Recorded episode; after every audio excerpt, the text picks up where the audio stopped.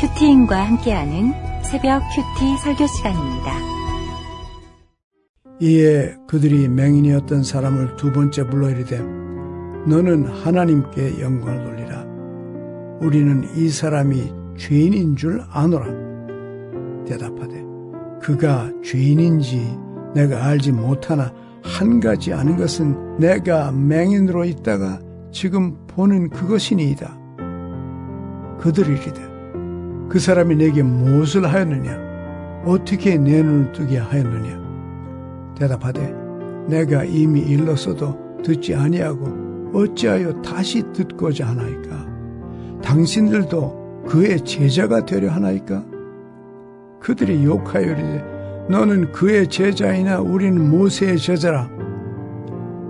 하나님이 모세에게는 말씀하신 줄 우리가 알거니와 이 사람은 어디서 왔는지 알지 못하노라. 그 사람이 대답하여 이르되 이상하다. 이 사람이 내 눈을 뜨게 하였으되 당신들은 그가 어디서 왔는지 알지 못하는도다.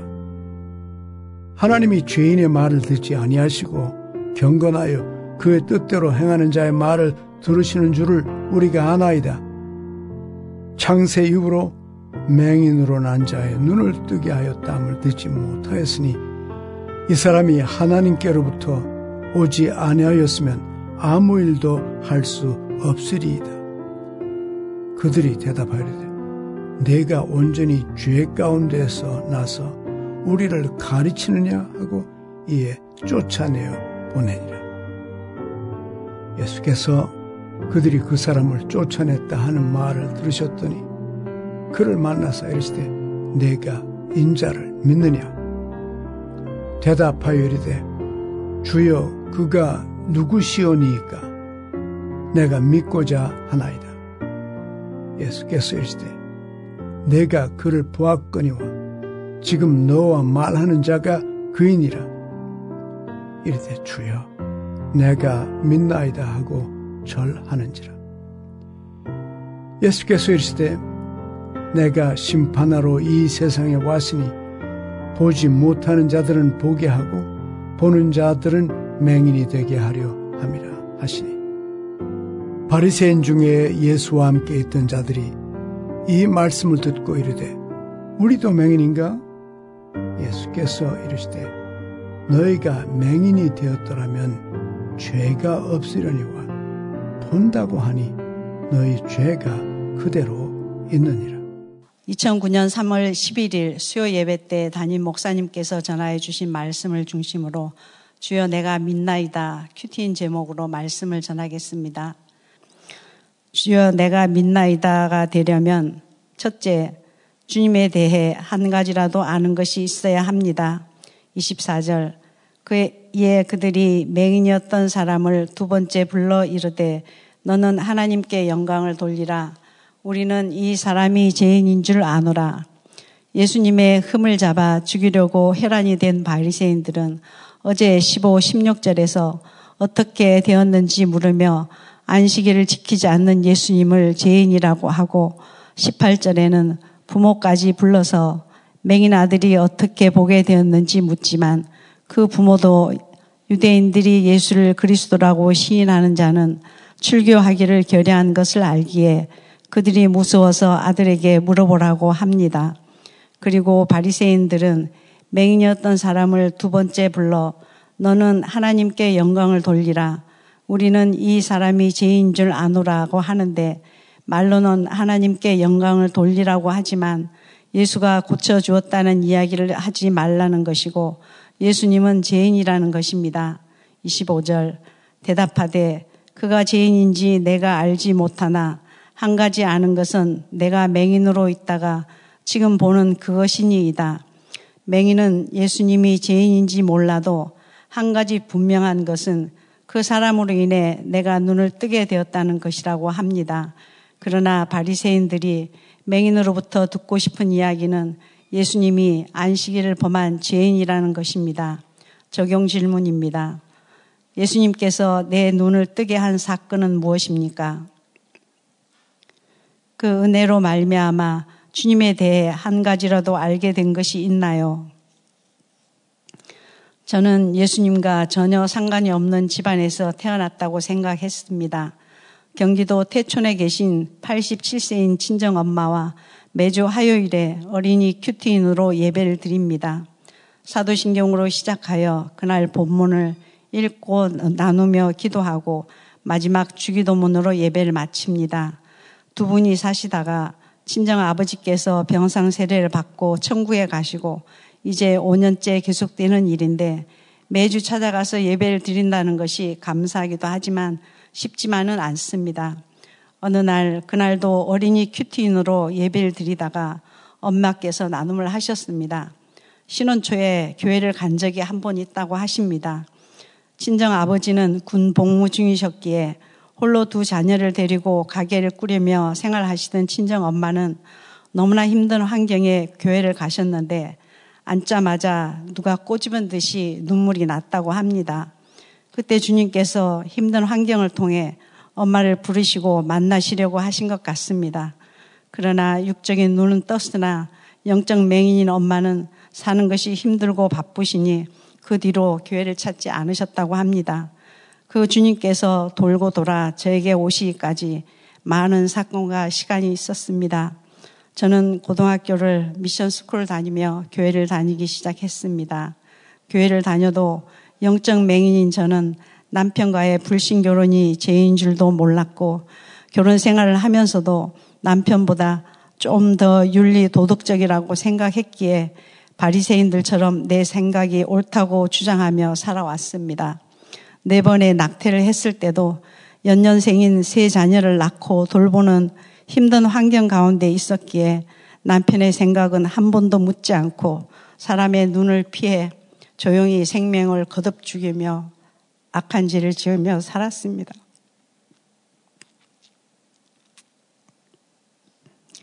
이런 불통이 나와 사는 것이 힘들었을 남편은 신혼 초부터 바깥으로 돌았습니다. 교회를 다녔지만 저 또한 영적 맹인이라 주님을 만날 기회를 놓치는 사건이 있었습니다.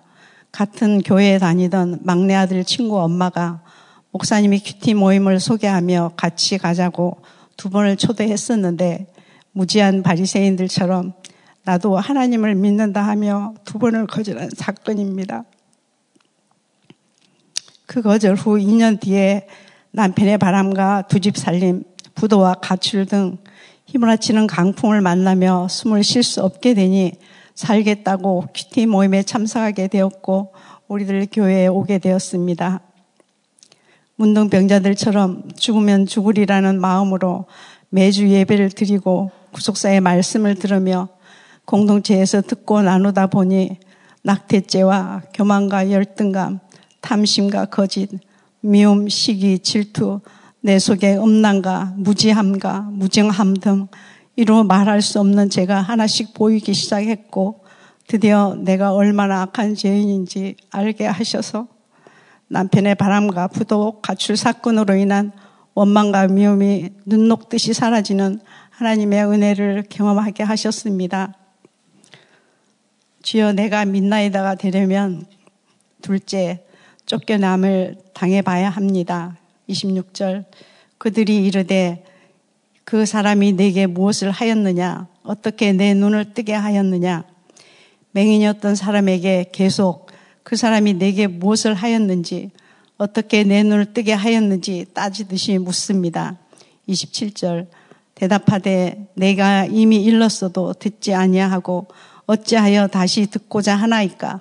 당신들도 그의 제자가 되려 하나이까 눈뜬 맹인은 점점 담대하죠.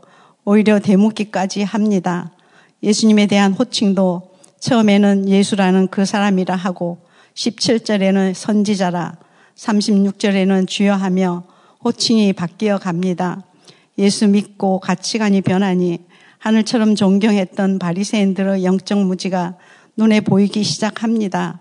한 가지 아는 것, 눈 뜬 것, 영적인 눈이 열린 그 위력이 이렇게 대단한 것입니다.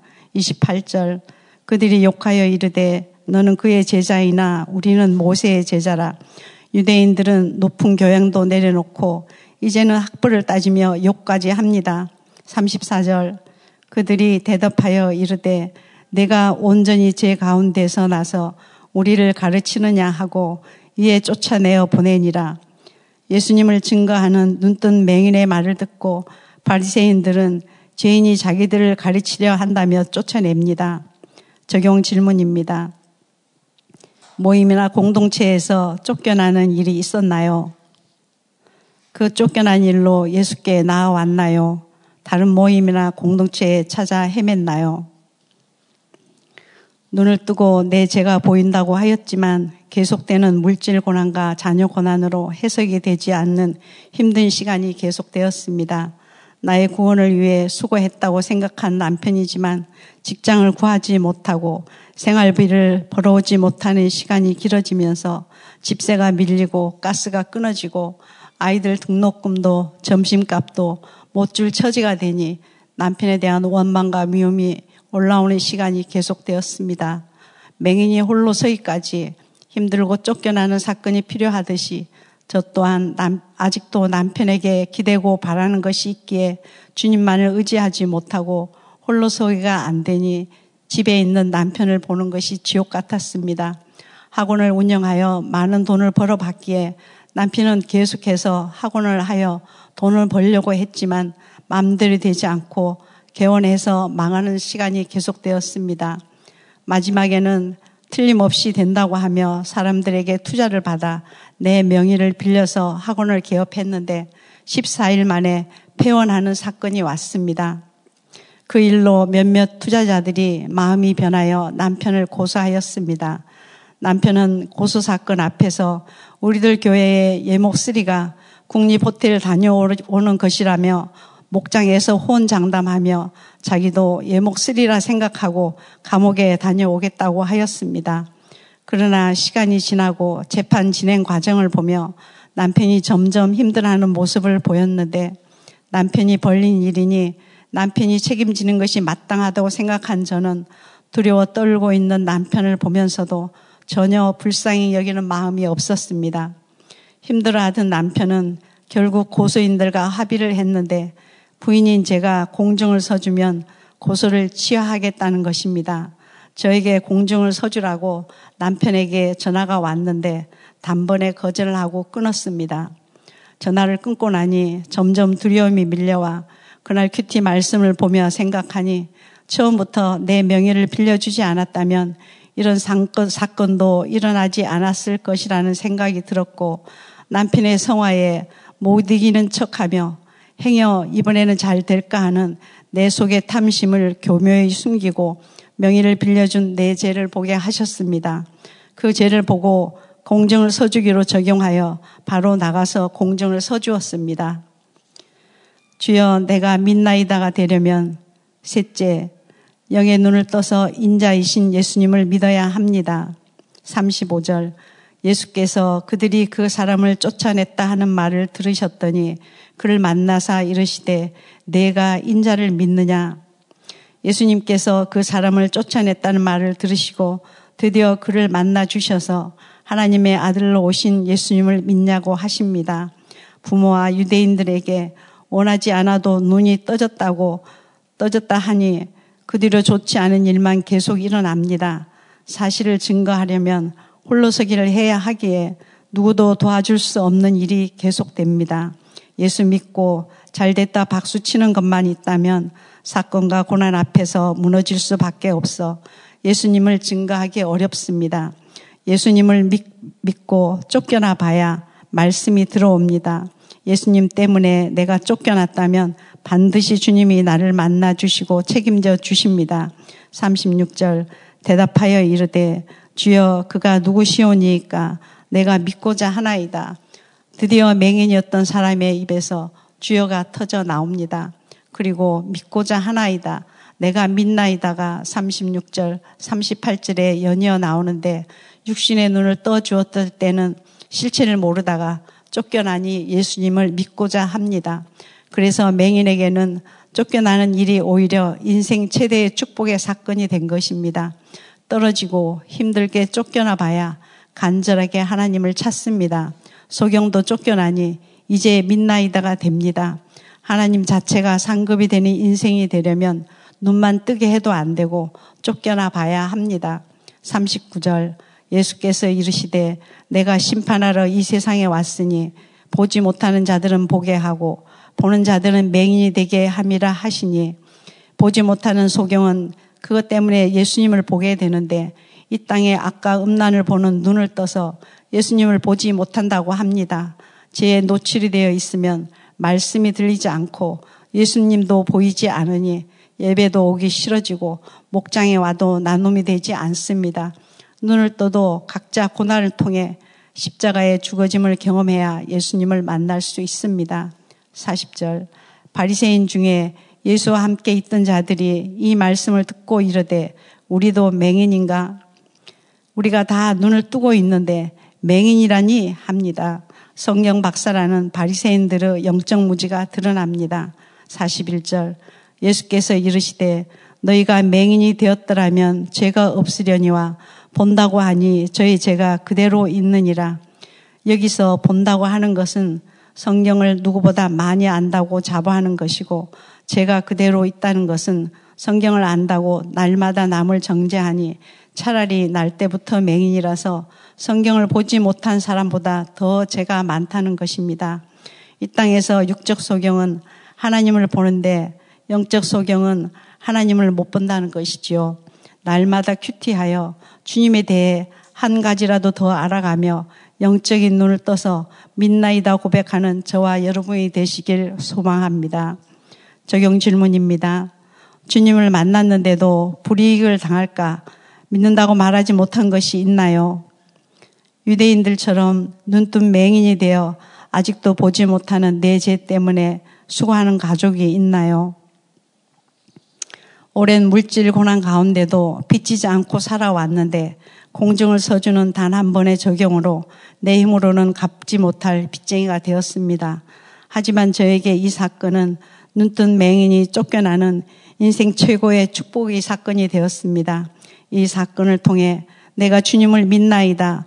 평생 월세집에 살아도 남편 원망하지 않고 내 죄 때문이니 죽을 때까지 빚 갚는 적용하며 살겠나이다 고백하게 하셨습니다. 그리고 하나님은 이 사건을 통해 내가 얼마나 돈을 좋아하는지 내 죄를 깨닫게 하기 위해 남편이 망하고 망하면서도 학원을 하려고 했던 것은 돈을 좋아하는 저 때문임을 알게 하셨습니다.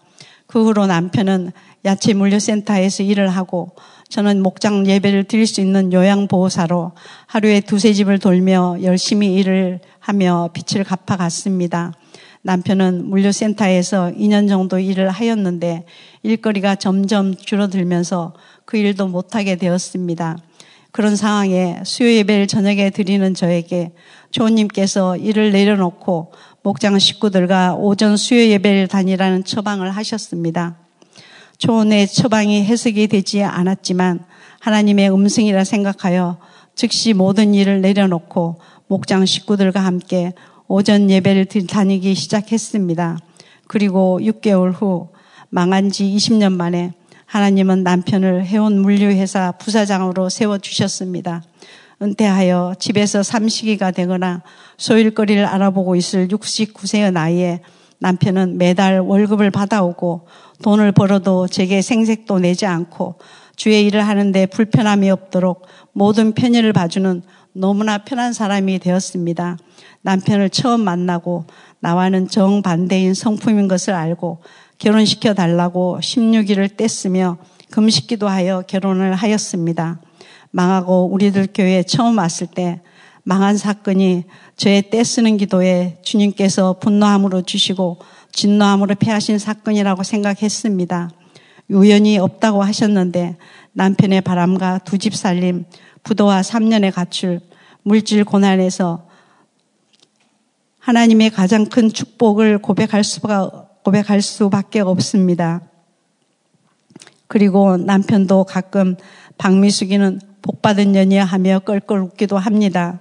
바리새인들처럼 눈뜬 맹인이 되어 8년 전 막내 아들을 실족게 하여 지금도 그 죄값을 치르고 가고 있는 것이 있습니다. 올해 34살에 사이버대 공부를 2년째 자기 방에서 하고 있는 막내 아들입니다. 우리들 교회에 일찍부터 같이 다녔지만 공동체에 적응하지 못하고 중고등학교 때는 엄마의 강권으로 예배에 나오는 신용이라도 했는데 대학을 다니며 아예 예배도 공동체도 떠났습니다. 대학 3학년 1학기 등록을 앞둔 아들에게 예배 나오고 목장에 가고 봉사하면 등록금을 준다고 하였는데 내 예생과 기대와 다르게 재수하여 힘들게 들어간 학교를 안 다니겠다고 하였고 그때부터 놀다 알바하다를 반복하며 시간을 보내기 시작했습니다.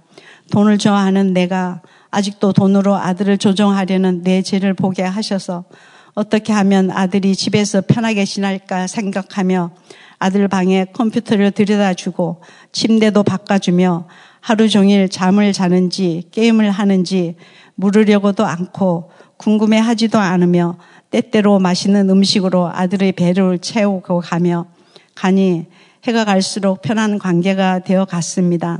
그리고 1년 반 전에 사이버대 공부를 하겠다고 해서 시간이 많으니 아들이 알바해서 등록금을 마련하면 좋겠다고 생각했는데 목원들에게 물으니 저의 잘못으로 학교를 그만두었기에 사이버대 등록금은 저에게 주라고 했습니다. 아들은 이제 4학기째 공부를 하고 있는데 장학금을 받아서 등록금 대신 매달 생활비를 주고 제 값을 치르고 가고 있습니다. 지난 새벽 큐티 설교 때 아들이 목장에 나가길 기도 부탁드렸는데요. 감사하게도 기도 덕분에 아들은 청년부 예배에 계속 잘 나오고 목장도 7개월째 참석하고 있습니다. 가끔 가족 예배를 드려도 자기 나눔을 깊이 한 적이 한 번도 없었는데 목장에 참석하면서 지난 추석 때는 군에서 힘들어 죽고 싶었다고 눈물을 흘리면서 자기 힘든 것을 처음으로 나누어 주었습니다. 막내로 태어나 형과 누나와 비교당하고 또 아빠와 엄마의 편애로 인해 상처가 많은 아들이 봄에는 양육교사 훈련을 받을 수 있기를 또 한 번 기도 부탁드립니다. 아직도 보지 못하고 돌이키지 못하는 나의 죄와 그를 위해 수고하는 아들을 불쌍히 여겨주시고 구속사의 말씀이 들리고 신앙 고백이 되어지길 기도합니다. 아직 고졸에 직장도 없는 아들이 세상의 눈으로 보기에는 아무 소망이 없이 보이지만 영의 눈을 떠서 인자이신 예수님을 믿기에 주님께서 아들의 때에 만나 주시고 구원하여 주실 것을 믿습니다. 22년도 6월 26일 사도행전 성령의 호의 말씀을 통해 남편과 자녀 환경에 갇혀온 갇혀 살아온 20년의 시간이 나를 향하신 하나님의 용서의 시간이라고 말씀하셨는데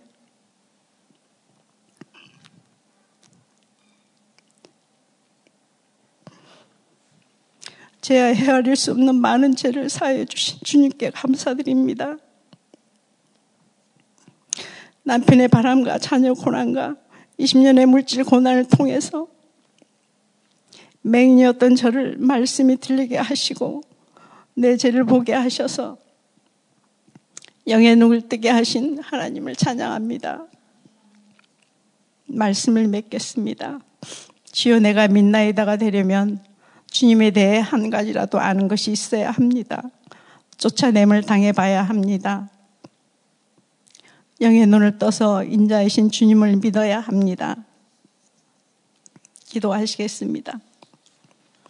하나님 아버지, 영의 눈을 뜨지 못해 얄팍한 도덕과 윤리로 사람을 판단하고 내 편리대로 생명을 죽이면서도 100% 죄인인지조차 모르고 혼자 깨끗한 척 맹인으로 살다 맹인으로 죽을 뻔한 인생이었습니다. 그런 저의 구원을 위해 남편의 긴 방황과 자녀의 수고를 통해 내 죄를 알게 하시고 영적인 눈을 뜨게 하심을 감사드립니다. 주님, 본다고 하니 저희 죄가 그대로 있느니라고 하신 말씀처럼 사건과 고난을 통해 주님을 만나 눈을 떴다고 하지만 아직도 내 죄를, 내 죄에는 눈 감고 힘든 지체들을 위로하고 세우기보다 말씀으로 찌르고 피 흘리는 죄를 범하는 저를 용서하여 주시옵소서. 매주 예배와 매일의 말씀 묵상을 통해 한 가지로 한 가지라도 알아 날마다 믿고자 하나이다. 내가 믿나이다의 고백을 할 수 있는 제가 되기를 간절히 기도합니다. 24년도에는 하나님이 거주할 초소를 세우는 우리의 가정들이 되게 하시고 예배와 목장과 자녀 양육을 위해 육적인 초소도 세워주시기를 간절히 기도드립니다. 우연이, 없고 오늘 나에게 주신 모든 환경이 오직 하나님의 뜻으로 된 것이라니, 된 것이니 자기 생각을 내려놓고 오직 말씀으로, 믿음으로 대답하며 말씀과 같이 되어지는 저희들이 되기를 간절히 기도합니다. 한 영혼의 구원을 위해 매주 말씀, 눈물로 말씀을 전하시는 김양재 담임 목사님의 영역을 붙들어 주시고 악한 이 시대에 엘리야의 두 배의 영감으로 기름 부으셔서 사명을 감당하시도록 도와주시옵소서. 부여사 부사역자님들께도 동일한 은혜를 부어 주시기를 기도합니다.